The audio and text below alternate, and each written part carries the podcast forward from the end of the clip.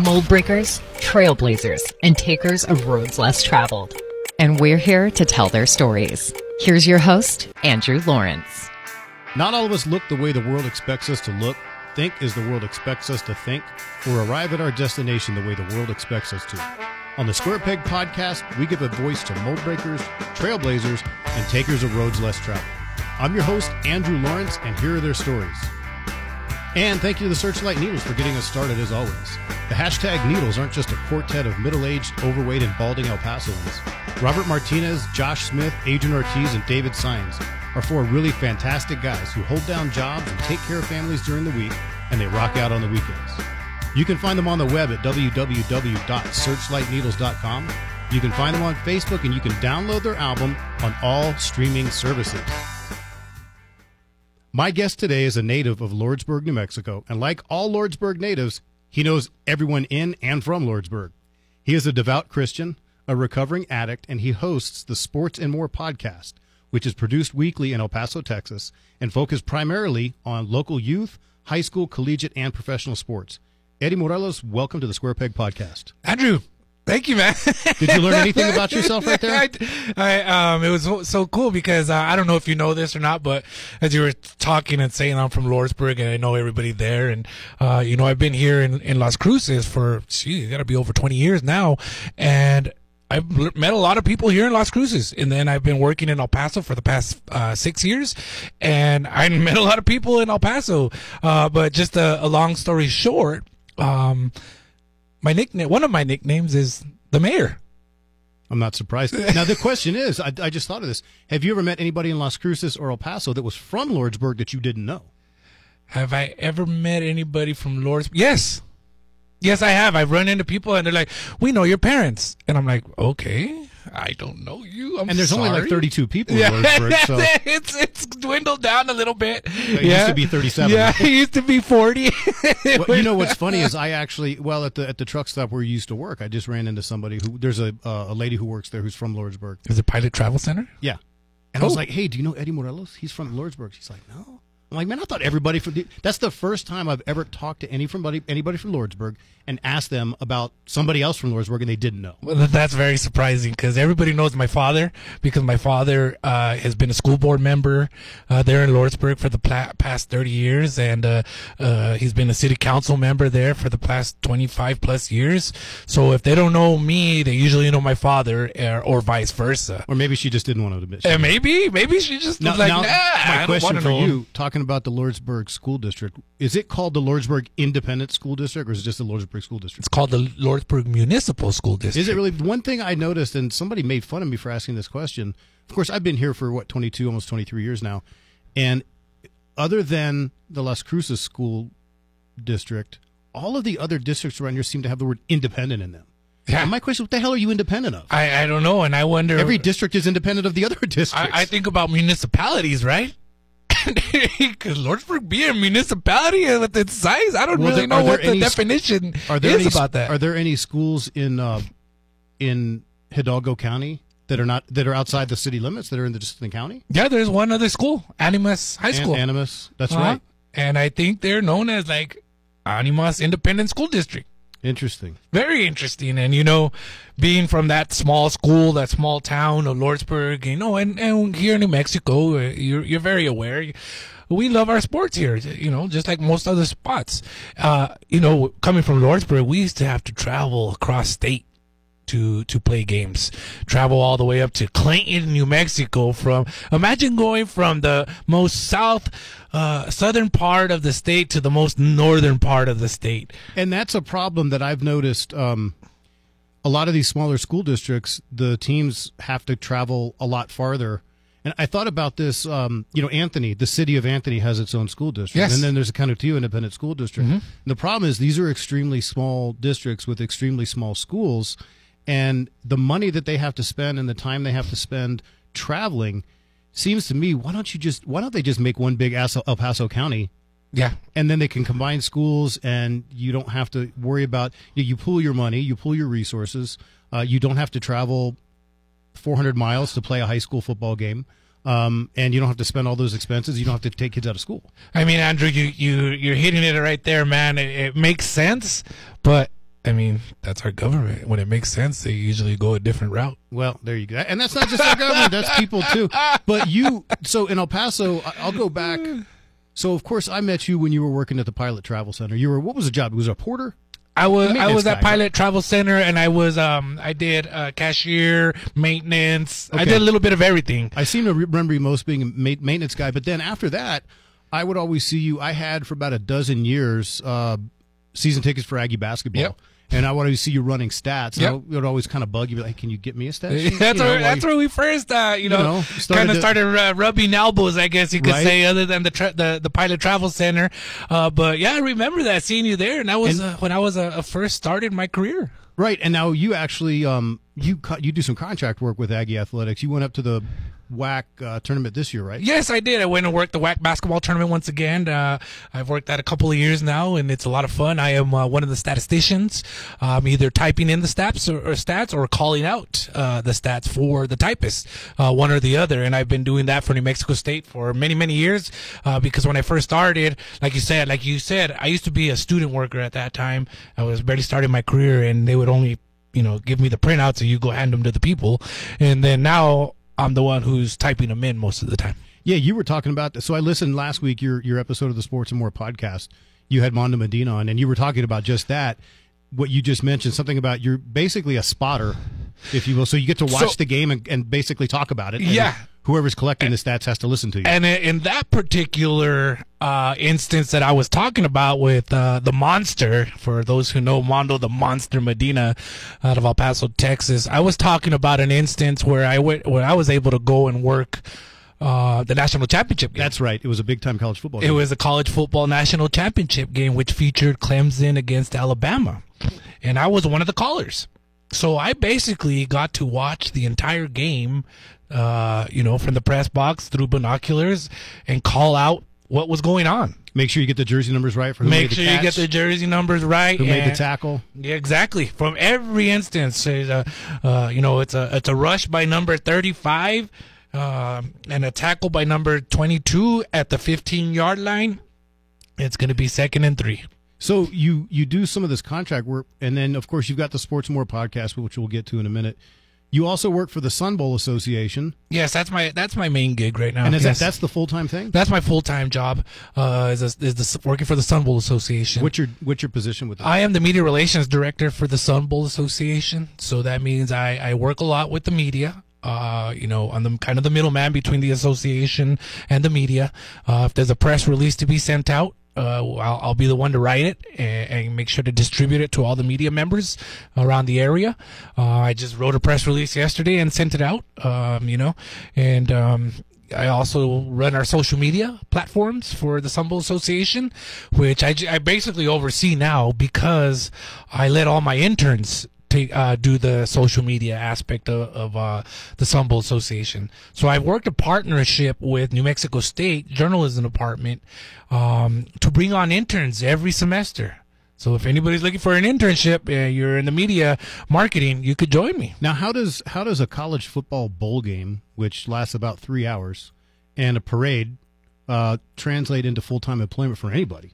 Yeah, good question, because a lot of people, when I left New Mexico State, were like, wow, you get to just work one event now all, all year long, which, you know, it seemed like uh, the right thing to do, right? And uh, uh, more money, less work. But, you know, honestly, we put on many more events. Uh, again, I, I mentioned about a press release that I sent out yesterday. Yesterday, we announced that we're hosting a big flag football tournament in El Paso, Texas, on the west side, uh, which will hopefully bring in, you know, about one hundred teams from across the region here. And And bring a lot of visitors to El Paso, which we need right now uh, because of, you know, we're just getting getting through the pandemic. We need to, you know, help our economy here in the area. So we're hoping to attract more people. And that's one of the main missions of the Sun Bowl Association is how do we bring more visitors to the region? You know, the Sun Bowl is actually, if I'm not mistaken, one of the oldest bowls. And not it's not one of the original five, I don't think, or the big New Year, five New Year's Day bowls. But I can tell you it's been around a long time. And I actually went to the Sun Bowl parade.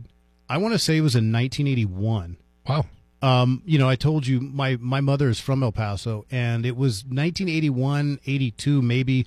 My grandparents had a big party for their fiftieth anniversary, and mm-hmm. I think that's why we were in town for that at that time. And uh, we went to the Sun Bowl parade, and I've actually never been to the game.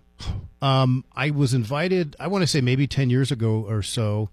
And, I, you know, I've gotten to the point, of, honestly, in my old age where I don't like having to commit a whole day to something where I can't, like, there's nowhere for me to take a nap or, you know, and then the temptation to day drink. And, and it turned out it was an ugly, disgusting, you know, one of the handful of days a year where there's cold and, and yes. wet and, you know, I want to, like I said, I want to say it was about ten years ago, and, you know, I'm, I'm glad I didn't go. I don't know if it was the year. Was it the Sun Bowl? Was it the tailgate for the Sun Bowl where they had that famous, that big brawl, and there's the old man taking a... Taking that was a at a U T E P football game. Okay. That well, was not at our bowl game. Okay, well, U T E P fans, right? Yeah. so, Spoken like a true Aggie fan. So the the Sun Bowl, the Tony the Tiger Sun Bowl, which we're known as right now, is the Tony the Tiger Sun Bowl. Uh, Kellogg's is our title sponsor. Uh, we are current, we are the second oldest bowl game. Uh, around. Uh, we've been around since nineteen thirty-five. And, um, you know, last year, because of the pandemic, was the first time we haven't had our bowl game. Um, you know, we average probably about forty thousand fans every year. Uh, the local community, the both Las Cruces and El Paso, truly support this bowl game every year. It's so it's so awesome. I'll never forget, Andrew, uh, when I first took this job with the Sun Bowl, how impressed and amazed I was with um, the people of El Paso uh, just coming together uh, to put on events like the bowl game and now the um, Sun Bowl Thanksgiving Day Parade. Uh, I don't know if you've been to the Thanksgiving Day Parade ever or if you've seen it on T V, but we probably get about two hundred thousand people out there on Montana Avenue every Thanksgiving morning, uh, starting at ten a.m., and, and it's just an amazing, amazing event to be well, a part of. I actually, you just kind of made me think of something that I had, I've thought about for a number of years, and maybe you know this question, maybe you don't, and if and if you don't, I'm sure you'll find out. I seem to remember, and I'm old enough to remember this, about when bowl games started getting corporate sponsorships. And if I'm not mistaken, I remember the Sun Bowl as being the first bowl that I remember. You're one hundred percent correct. It, so am I right? It You're was the first, it was a John Hancock it was Sun the Bowl. John Hancock. And then after a couple of years, it, for a year or two, it was just the John Hancock Bowl. So it started that way. When they when they took on the corporate sponsorship, they called it the John Hancock Bowl. Okay, I thought it was John Hancock Sun Bowl, and then they went to John Hancock and then went back. And then they, because the people of El Paso and the fans that support this game, they said, no, we're the Sun Bowl. We got to have that Sun Bowl name. Okay, so they went back to John Hancock Sun Bowl. And then again, like you said, we were the first ones that started a big, big trend. Right. And it's still going on. You know what yeah. I mean? And then, like, like I mentioned, right now we're known as the Tony the Tiger Sun Bowl. And when we kept, got on with Kellogg's uh, two years ago, you know, they wanted to call us just the Tony the Tiger Bowl. We fought, and, we've, and we yeah. we're the Sun Bowl. You know, it, it's something you, when you mentioned about how the people of El Paso rallied around and really wanted that Sun Bowl name back. I spent a lot of time, you know, making fun of, you know, being – I've been in Las Cruces twenty-three years. I didn't graduate from N M S U, but I have, I'm an Aggie fan, mm-hmm. and I love to make fun of U T E P, and I love to talk smack about El Paso, yeah. uh, especially to my mom. Uh, we lost her last year, but before that, oh. I used to always talk about, I talk about how ugly El Paso is. And it's, just, nothing, it's not as pretty as Cruces, and U T E P sucks. And yeah. But, it, you know, in all honesty, that's just good-natured fun. I, I really do love the city of El Paso, and if, if ever there was something that kind of exemplified the spirit of what I know El Paso to be, it's what you just described. They want their Sun Bowl back. It, they want the name. They identify with it, and they support it. Oh, yeah, definitely. And, uh, you know, it's so amazing how you talk about that, what you just said. So many times, year after year, especially when I started, I, I knew about it, but I didn't know about it personally. When I started, I, I found out on a personal note how the fans and even the players from the, the teams that are going to come in, they have this perception of El Paso that it's this awful place. Every year, guarantee, Andrew, every year, after they leave, they're like, wow. Wow, wow, we've never experienced anything like this. Then the following year, those people that were at our game and they didn't come, they don't get to come the next year, they're like, they'll call us or email us, text us, whatever. Hey, we wish we were over there with you guys. This other experience that we're having right now. They do a whole nothing. thing. They they bring uh, they bring folklorico dancers to the to the airport and they greet the teams when they come in. Um, well, I just lost my train of thought. You know, um, I'll, I'll tell you a funny story. My friend uh, J J DeTemple, who was an assistant basketball co- coach here at N M S U, did did you know J J, or were you here at the, around the same time? I, I like, remember him. Yes, I didn't I didn't know him personally, but I do remember he, him. He yes. told me a funny story, and so being not from the desert, it took me a good five years. Now I had traveled here several times as a child to visit my grandparents, mm-hmm. so I'd been to El Paso and I'd seen the desert. But for somebody who's from the East Coast uh, and used to seeing green and trees like that, it can be a bit of a shock. And it took me about five years for my eyes to adjust. Mm-hmm. And now I actually see different shades of tan. Um, but my friend J J used to tell me that when they would bring recruits in uh, to N M S U, basketball recruits, they would do two things. Number one, they would always try to bring them in at nighttime. Yes. So that they wouldn't see it, and they would get them up in the morning. And, and N M S U is a beautiful campus. Yes. You've got the Oregon Mountains and blah, blah, blah. And they would take them to the top, you know, the one of the grassy knolls, if you will, mm-hmm. on either the east or west side of Aggie Stadium. And they would either show them the mountains or they show the view of the valley. Um, and they, they wanted that to be kind of their first impression. When they couldn't do that, mm-hmm. they would drive west on, on I ten, and they would get to Schuster, and they would say, would point to the right, and they would say, there's, you know, U T E P, the University of Texas El Paso, those mm-hmm. evil miners. And if you look to the left, that's their dormitories. If you look over there, it's Mexico. Exactly. And it's not, and you know, you know our, our, that's we, a good little... We, we, lo- we love our Mexican, our, our Juarez brothers and sisters, but it's not the prettiest view I mean, but, right but there. But let's be, let's be factual. Let's be factual with that. Because if you do look, look over there like that, okay, and it's like you said, I love Juarez. I do. Um But if you look, that's not the best neighborhood right across from where, where you were talking. I mean, it, it's a fact. It, it's just the truth. Yeah. So, you know what I mean? You know, they, they want them to know if U T E P was trying to recruit them and they went to school there, that's where their dormitories would be. But um, so the Sports and More podcast, uh, am I pretty accurate? I've listened to a couple episodes. Yeah. It really is just about El Paso area sports. Yeah, I, yeah. You, have, you know, you've got youth, high school, collegiate, and then there's the Chihuahuas that are the triple A for the San Diego Padres. Uh huh. They're the El Paso Locomotives. The Locomotive is, uh, is the soccer team. It's basically like a triple A soccer team. Okay. Are uh-huh. they a feeder? Do they? Or is it a feeder system for M L S? Yes. For which team? I'm um, not exactly how sh- how that works, but they okay. are associated with the M L S. Yes, okay. I do know that. And, and what other? There's the El Paso the Rhinos. The Rhinos. The Rhinos is the hockey. The, uh-huh, that, they used to be the Buzzards. Do you remember that? There was a thing. There was, a, and it was it was so comical. There was the previous owner when they were the Buzzards. Was a bit of a character. Oh, yeah. And somebody broke into their headquarters and stole all their gear. Mm-hmm. I've heard and that story they, before. And, and then they found out it was the owner who did it. I heard that. Like... I remember listening to Mondo and, and Buzz talk yeah. about that. It was the, but of course they, you know, they were a lot funnier than I am. Yeah. But um, so yeah, how did this? Yeah. How long have you been going with the Sports and More podcast? And... So, so we started the Sports and More podcast uh, last September.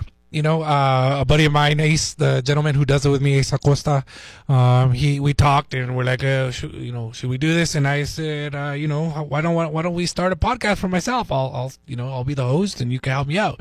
And he was like, all for it. So we started that and we've grown immensely and people have told me, wow, you've come a long way with this. Uh, you know, my most recent uh, episode, which just came out uh, on Tuesday, this past Tuesday, was with Cody Decker, former M L B baseball player who also played with the El Paso Chihuahuas and now uh, is the executive director for the El Paso Baseball Youth Association uh, there in El Paso, and he's got some other things going on.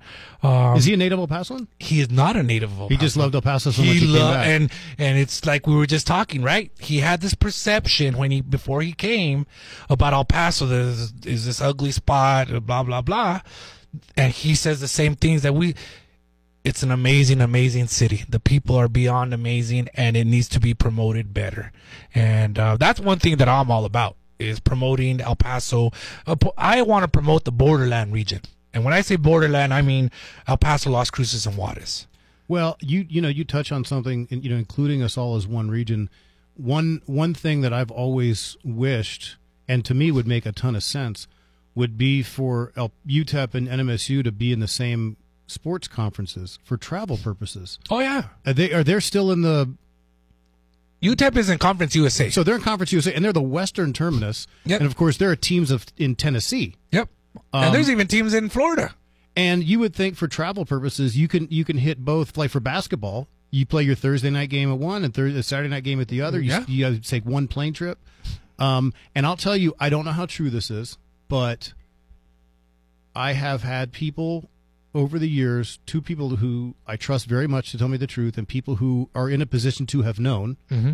have told me repeatedly that the previous president, Natalicio, I believe her name is, mm-hmm. and the previous uh, athletic director, Bob Stull, both at every opportunity did everything they could to keep N M S U out of whatever conference U T E P was in. I could believe that. Um, I, I could believe that, and, and I still believe that there's a, that kind of a disconnect uh, where I don't know if it's the administrators or just the fans or both, where they see themselves way above New Mexico State. They do, and to, to be perfectly honest, they've always been one step ahead in the quality of conference. Well, they, but they and they've also been ahead in the, the funding that they get and the funds that they have. Believe it or not, U T E P has a lot more money than New Mexico State. Well, it's that's that's interesting. There's so many things about the two schools that are similar. Um, I, you know, season one, I had Russ Bradford in here. Oh, I love that uh, guy. I had him on mine too. Who coached? You know, he coached at U T E P there under Don Haskins, then he came and coached here under Lou Henson. And you know, he was talking about how it's you know it's the fans that hate each other. The coaches and players are all cool. And, they are. You know, it's so awesome. And even uh, you know, I, I came from New Mexico State. All those people that, that worked there in that department, the media relations department, they knew I worked for New Mexico State for ten years. And when I took the job at the Sun Bowl, and I said, "Hey, I'm here. I can help you. You know, if there's anything I could do to help, you know, let me know." Uh, right away, I'm there. There I am doing the stats there for the U T E P games. I was going to say, you, I know you have some sort of connection to U T E P. Are you working for them as well? Yeah, I do the football and basketball stats for them too. Wow! And I do, uh, I do games at the Chihuahuas. Uh, I'm the backup uh, official scorer. I mean, I, there's an official scorer, and then I'm also keeping the book. But my, my main job is, is typically the, the clock. I don't know if you know about the pitch clock, and uh, there's a timer there when you go to the minor league games, and I've push the buttons to start and stop the clock and reset oh, wow. it. You that. know, I um, we haven't talked about this, but you know, I grew up playing baseball. I still want to be a baseball player when I grow up. um, but I actually have not watched baseball regularly uh, since the ninety-four strike. Wow. And I um, they turned me off so much, and they literally broke my heart going on strike, that it took me about four or five years to kind of get over it. Yeah. And by that time, I had moved out here. Um, I'm a Pittsburgh Pirates fan, or you know, really? was a Pittsburgh Pir- so I grew up in the Washington D C area, but uh-huh. my, I grew up in a Pittsburgh household. Yeah, so I always grew up rooting for the Pirates and the Steelers. And you know, the, the Pirates had their run ninety, ninety-one, ninety-two. Yeah, and then by the time I had kind of gotten over being mad at the M L B for going on strike, uh huh. Um, I, I I was living out here. The Pirates sucked. they they went back to sucking. Yeah, and they weren't on T V very often.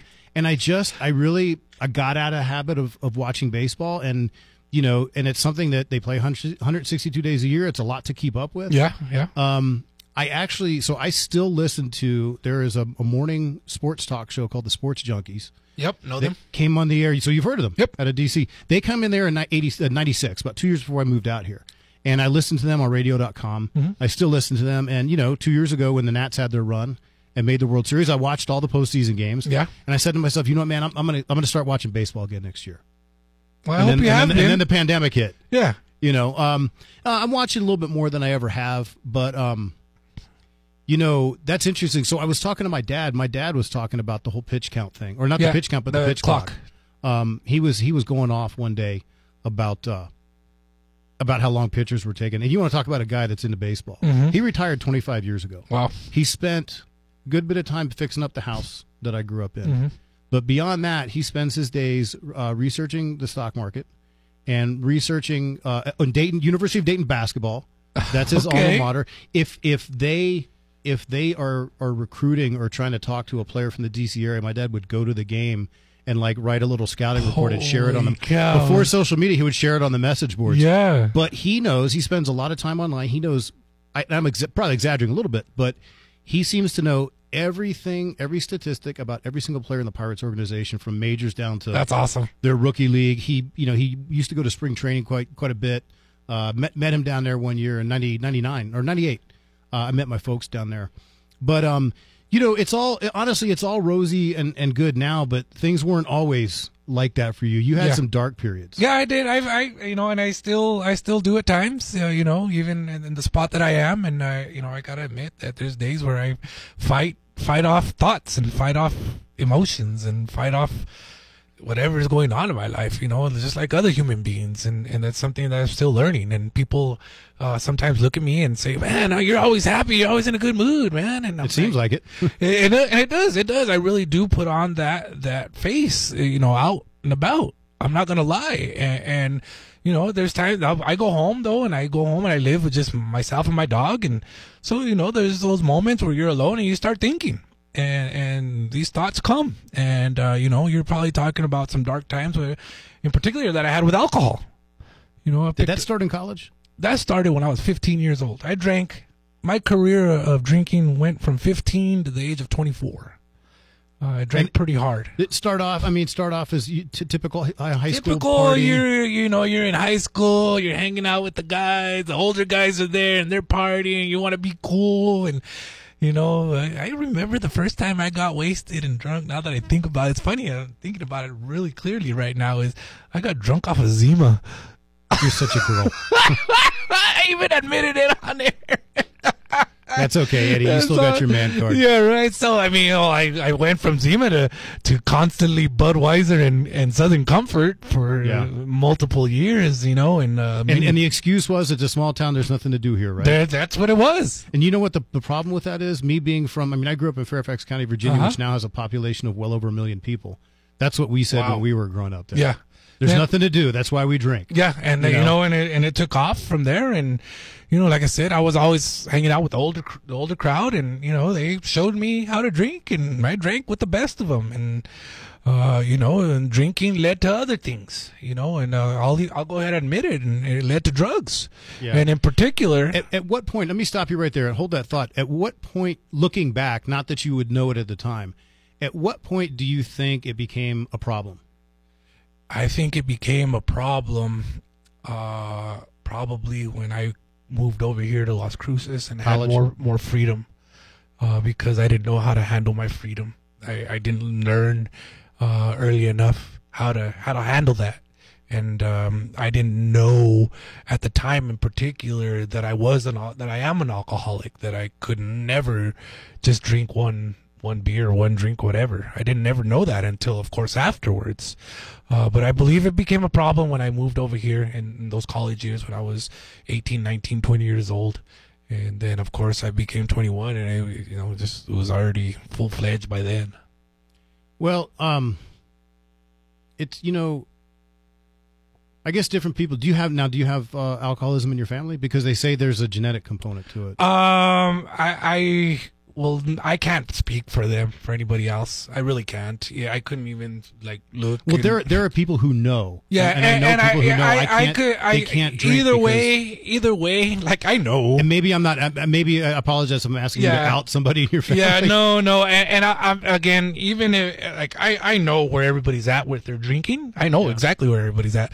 But it's it depends on that, every every individual person to admit their alcoholism or not, uh, and that's where I am. And, and being, and I learned that when I started, uh, when I stopped drinking and I started going to A A. I, I started off in A A, going to the twelve-step programs and going to a lot of A A meetings. Uh, what was the what what what was the breaking point?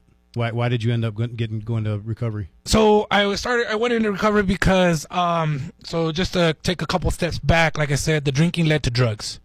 Um, and in particularly led to my use in methamphetamines, and then from my use of methamphetamines to selling methamphetamines, and then from selling it to getting caught.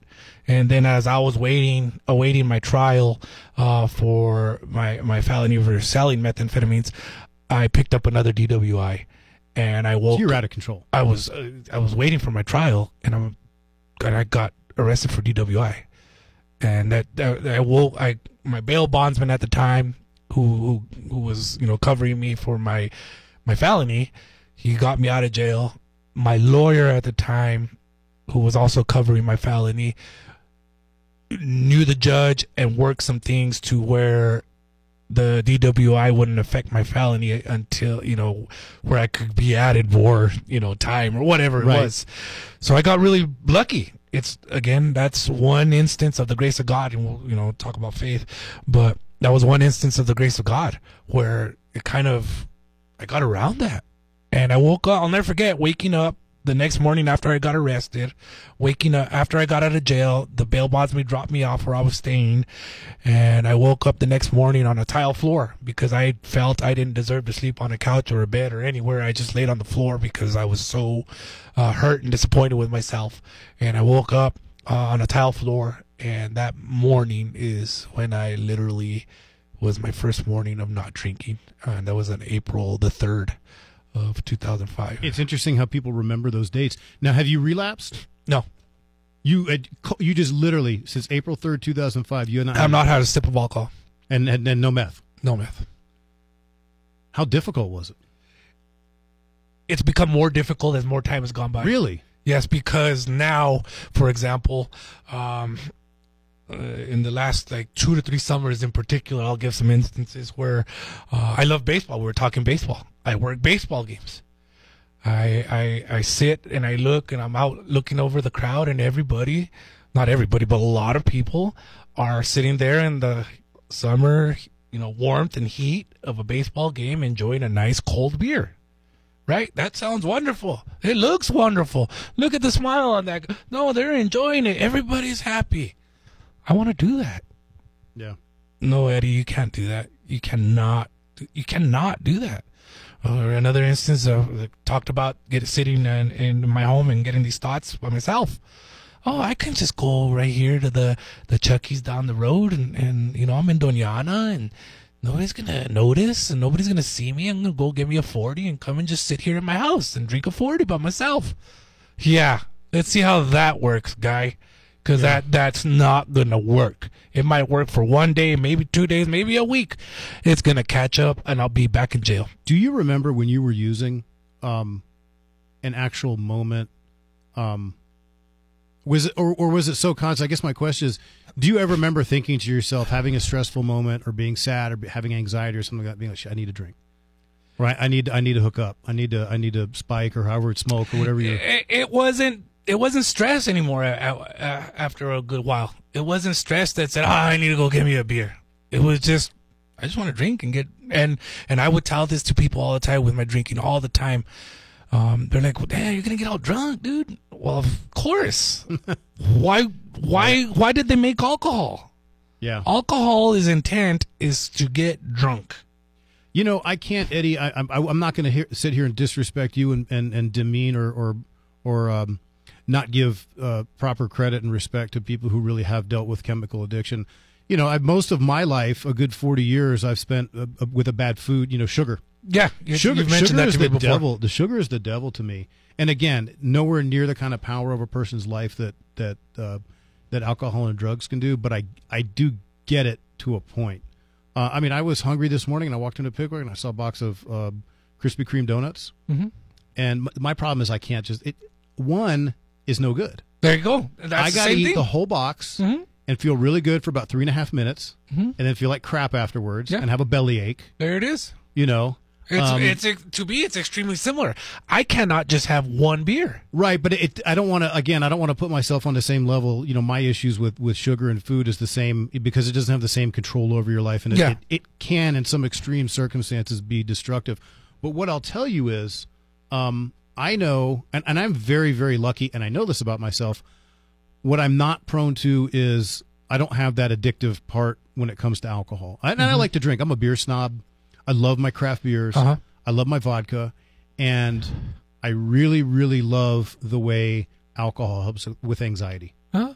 Um, it's magic. Yeah. It's and, absolutely and, and magic. And that, to me, is the, I guess, the interest, the interesting part about humans in general. Right, because, and we've talked about this, how I can't gain weight. You mentioned to me before that, oh, you have the opposite effect where you instantly gain weight. Right. Right. And I'm the only person I know who's gained nine pounds training for a half marathon. And no, ladies and gentlemen, you do not gain muscle running distances. And see, and I think I'm the only person where I lose nine pounds doing nothing but weightlifting and right. and, and trying to take all the protein in. You know, you what get I mean? yourself a nice little gym outside your house. Yeah, it's, I've seen it's, that. It's, it works wonders, especially during the summer. I love it. Right. So, uh, but it's so interesting how we're we're just so, di- and that's the human species. You know what I mean? Some of us can handle alcohol. Some of us can't. Some of us can handle food. Some of us can't. And I'm just I'm just very thankful. And I learned this, and I I think I always knew this about myself, but I did go through a period a few years ago where I was I was having my midlife crisis. I tell people I had to take a break from my ex- existential dilemma to have a midlife crisis, but it was serious stuff, like really, really serious stuff yeah. that affected all aspects of my life. And um, I remember my therapist telling me to watch out, yeah, and my wife telling me to watch out, and I knew I I really did know what I was doing, mm-hmm. and and the proof was, when things started to clear up for me, the drinking went back to normal. Yeah. Um, and I still, I'm not afraid to admit, I don't think there's anything wrong with it. I, I use alcohol to deal with anxiety, period. And there, there's nothing wrong with it. I don't think, again. But I don't drive. uh, again, I go and to that's, work. A, that's probably, that's a big difference. So, Andrew, is that you are very aware of yourself and you're very aware of your choices. And that's where I get so bothered with people Uh, drinking, and in particular drinking and driving, because people are not aware of themselves and their inhibitions, and when they lose their inhibitions and then they start making those bad choices, those wrong choices, uh, those mistakes as they call it, uh, and go and drink and drive, uh, which leads to D W Is, death, et cetera. Well, and unfortunately here in New Mexico, uh, drinking and driving really is uh, kind of the national pastime. It's sad to say it, but yeah. it's it's so ingrained in the culture. And when I say that, I'm not talking about Anglo or Hispanic culture or, or poverty, or because it affects people. Mm-hmm. It the one thing that that I you know realized, some of the coolest people I know actually, mm-hmm. people I've arrested for driving drunk. Oh yeah, because D W I is something that cuts across all demographics. Yes, and when I say it's part of New Mexico culture, it's part of being here in New Mexico. But brown, white, black, it affects everybody. Uh, rich, poor. Rural, urban, it doesn't matter. It's part of being a New Mexican, unfortunately. Mm-hmm. Yeah. Um, and it's a stain that I hope we can get rid of one of these days. But, um, you know, you so you do the you do the twelve-step thing, and I know it sounds, maybe it's cliche, maybe it's not. Is that how you, I know that I know that faith is a part of Alcoholics Anonymous. So, um, you know, like I said, I that's where I started. Uh, I started there because um, when I was, before I went to my sentencing, Uh, it was suggested that I start cleaning up and start doing the right things to, you know, show that I was caring about turning my life around, to show that I was caring about doing those right things to get to where I needed to get. Um, so I started going to A A right away, and I would just go and sit and listen for the first, at least the first month. And I was, I would sit and listen. I would hear a lot of things about God, and I would see on the walls a lot about, uh, let go and let God was one of the biggest ones I remember seeing, the signs and stuff like that. And then I had to go and do some, um, go and live in a halfway house after I got sentenced, and, and go and live in a, a rehab for three months and then a halfway house for nine months. Um, And, and while I was there at the halfway house, one of the things we had to do was go to A A every day. And so I was really got involved with it. And as I was doing that, I also, there was a, a, a church nearby, a Catholic church. And that's where I really started, with just because I grew up Catholic, like most people around here in New Mexico. Does, does, let me interrupt for just a second. Does, does A A have an official, I don't want to say affiliation with, because that wouldn't be the right word. I've never met anybody who went to A A and became a Muslim or, or Jewish or Hindu. You know what I mean? They all become yeah. Christians. Yes. Is and, there is there an actual, is that part they're of They're not A A? Official, but if you do your research and dig deep, you, one would learn pretty quick. Well, one would learn that the founders of A A were Christians. Were Christians. Okay. And, and they were, they became Christian at some point. Now, you said you grew up, not surprising, you grew up in the Catholic Church here yes. in, in New Mexico, you know, mm-hmm. Hispanic family. Yeah. Um, how, how much of a part of your life was it? Uh, it was very, very much ingrained into me. Uh, I learned I was a very proud Catholic for many, many years. Uh, now, was it now Judaism? I'm, you know, my family was, was Jewish, and I was raised Jewish. I'm I'm very agnostic now, but I know Judaism and Catholicism are very similar in the sense that uh, ritual is big, and uh, group prayer is big, and I know mm-hmm. that for a lot of people in both faiths, the ritual and the community is a bigger part than the actual faith and spirituality. Was that the case uh, with you? Um, yes, it was a lot of the traditions. I will, right. I will, will say that it was a, there was a lot of traditions that I was really a part of and really took in and we really held on to, um, you know, and, and it, it took a lot of uh, the the trials going through all this stuff really led me to do some soul searching. and to search the Bible and search, you know, search for God, to really search for God, and so I could find peace. I was really wanting just answers, and I just kept seeking and seeking, and I don't even know what kept pulling me, um, other than the Holy Spirit. And, and, you know, to me, the way I see it, my perspective is he got a hold of me. Right. And, and now he's not letting go. You know, one of the things, it's so funny, Eddie, the, when I think about, you know, off the top of my head, we've, we're in our third season now, done about twenty-six, twenty-seven, twenty-eight episodes. For somebody like me, uh, you know, for, for religion not being a part of my life, you know, at this point in my life, I seem to have had, and I, and I honestly at, at times can be quite critical, primarily of a certain segment of the Christian population in the U S Uh-huh. Oh yeah, and, and, and the way that yeah. and the way that certain segment, you know, because you see all my Facebook yeah. posts. I love it. But um, the, the way that that one particular segment uh, attempts to influence public policy in certain ways. It's amazing, though, that the number of, of people I've had on my show for whom faith is a big part of their life. Uh, I had my real good friend, Pastor Jared, in here from Peace Lutheran Church. Okay. Love that guy to death. Yes. He's a good, he's a great friend. Um, one of the things that I find so, for lack of a better term, palatable about your faith and your profession of it, uh, meaning you not as a, you're not a professional faith person, but you profess yeah. your faith. Yeah. Oh yeah. Um, well, I was... Is that there's a just a there's a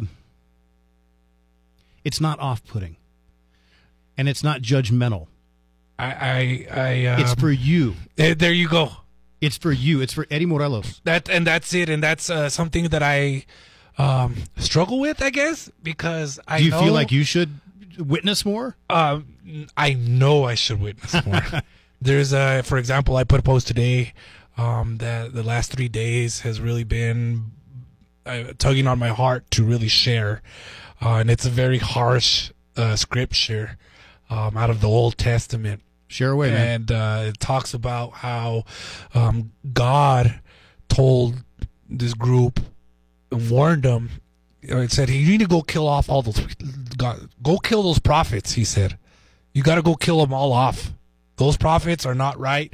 Go get rid of them because those prophets are convincing other people to go and follow other gods, other false gods. So they had to go kill off all the prophets. And it really bothered me to read that. There's a lot of death and destruction in the Bible.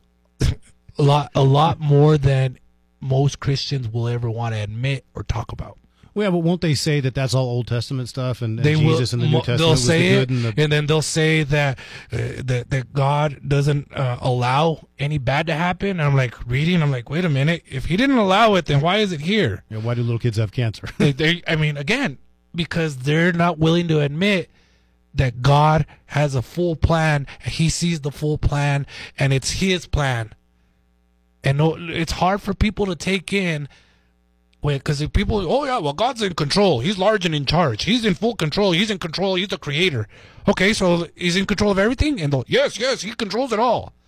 Okay. And then you start talking about those things. Oh, but that's the devil.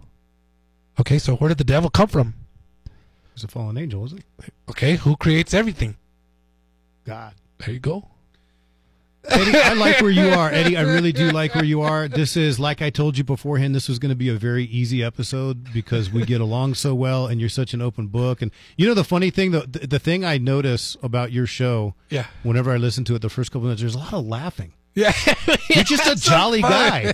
We have, I like I like to have fun with people, you know. Because right. I there's moments where like people are not wanting to be around me because like in, in the you're too happy intent. No, no, in those because uh, it's total opposite where I, I get you. really intense.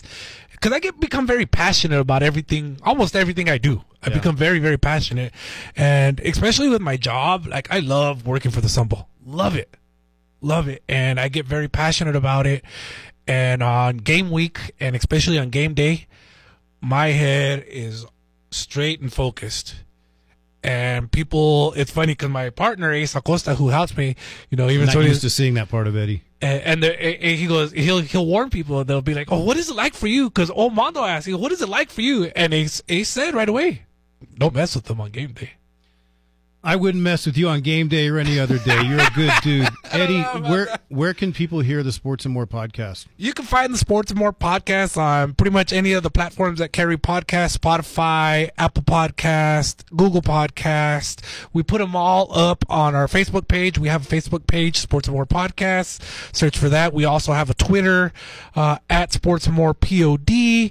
Uh, Mondo uh, Medina started a El Paso Sports Network, and he places all my podcasts on his website, e p sports network dot com.